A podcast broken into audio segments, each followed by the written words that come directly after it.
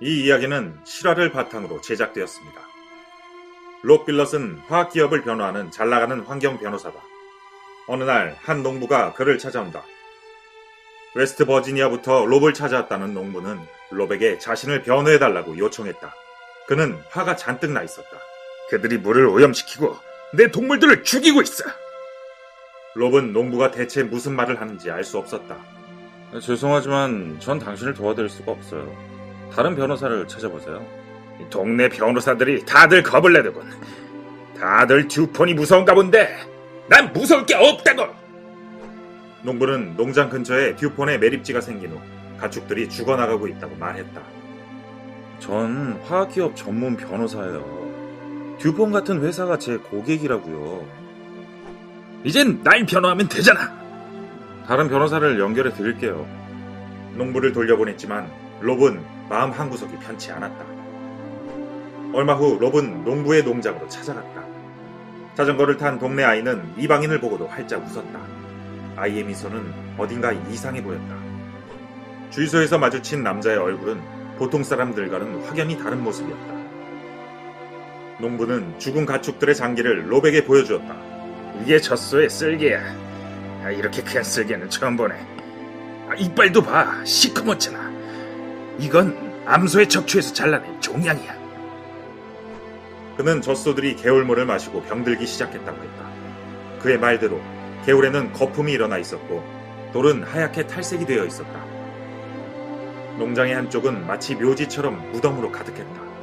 그것은 젖소들의 무덤이었다. 처음엔 하나씩 묻어줬지. 가족이니까.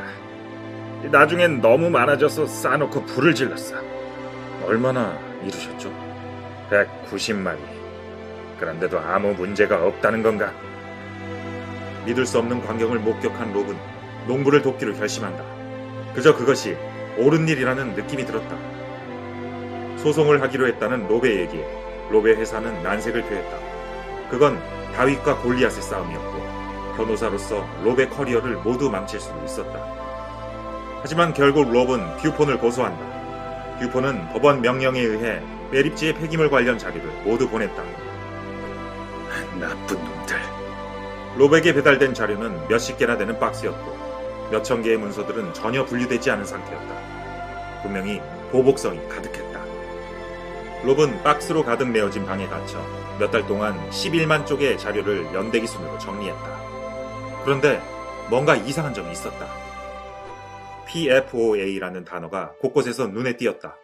인터넷에서도 어떤 자료에서도 그 단어를 찾을 수 없었던 롭은 화학 전문가에게 자문을 구했다. 혹시 그걸 먹으면 어떻게 되나요?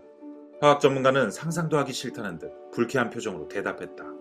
먹진 않죠. 그건 타이어를 삼키는 거랑 똑같아요. 롭은 문득 농장으로 가던 길에 본 아이의 까만 치아가 생각났다. 그걸 마시면 어떻게 되죠? 다량이라면 치아가 착색되겠죠. 까맣게. 틀림없었다. 그것들은 물 속에 있었다. 듀포는 화학 물질을 강으로 배출했고 그 물을 지역 사람들과 가축들이 마신 것이다.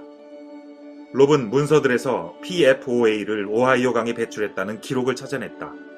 그리고 더 충격적인 진실을 마주한다.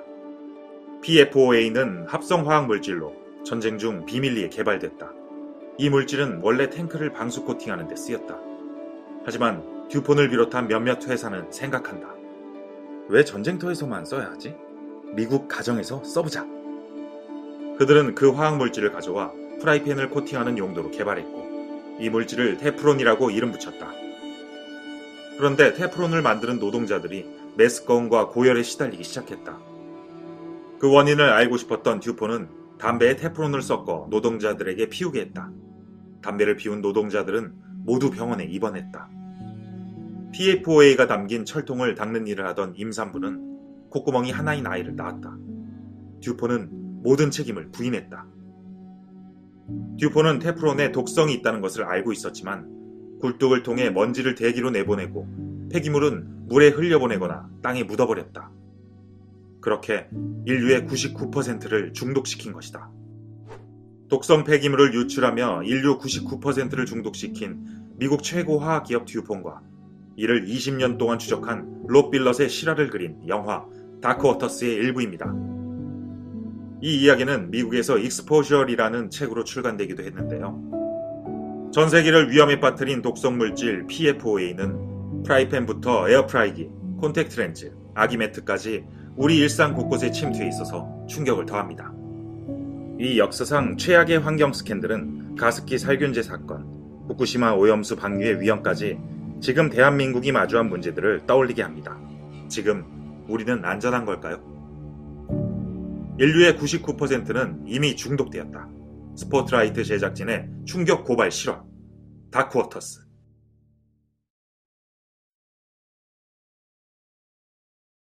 이 콘텐츠가 도움이 되었다면 구독과 좋아요를 눌러주세요.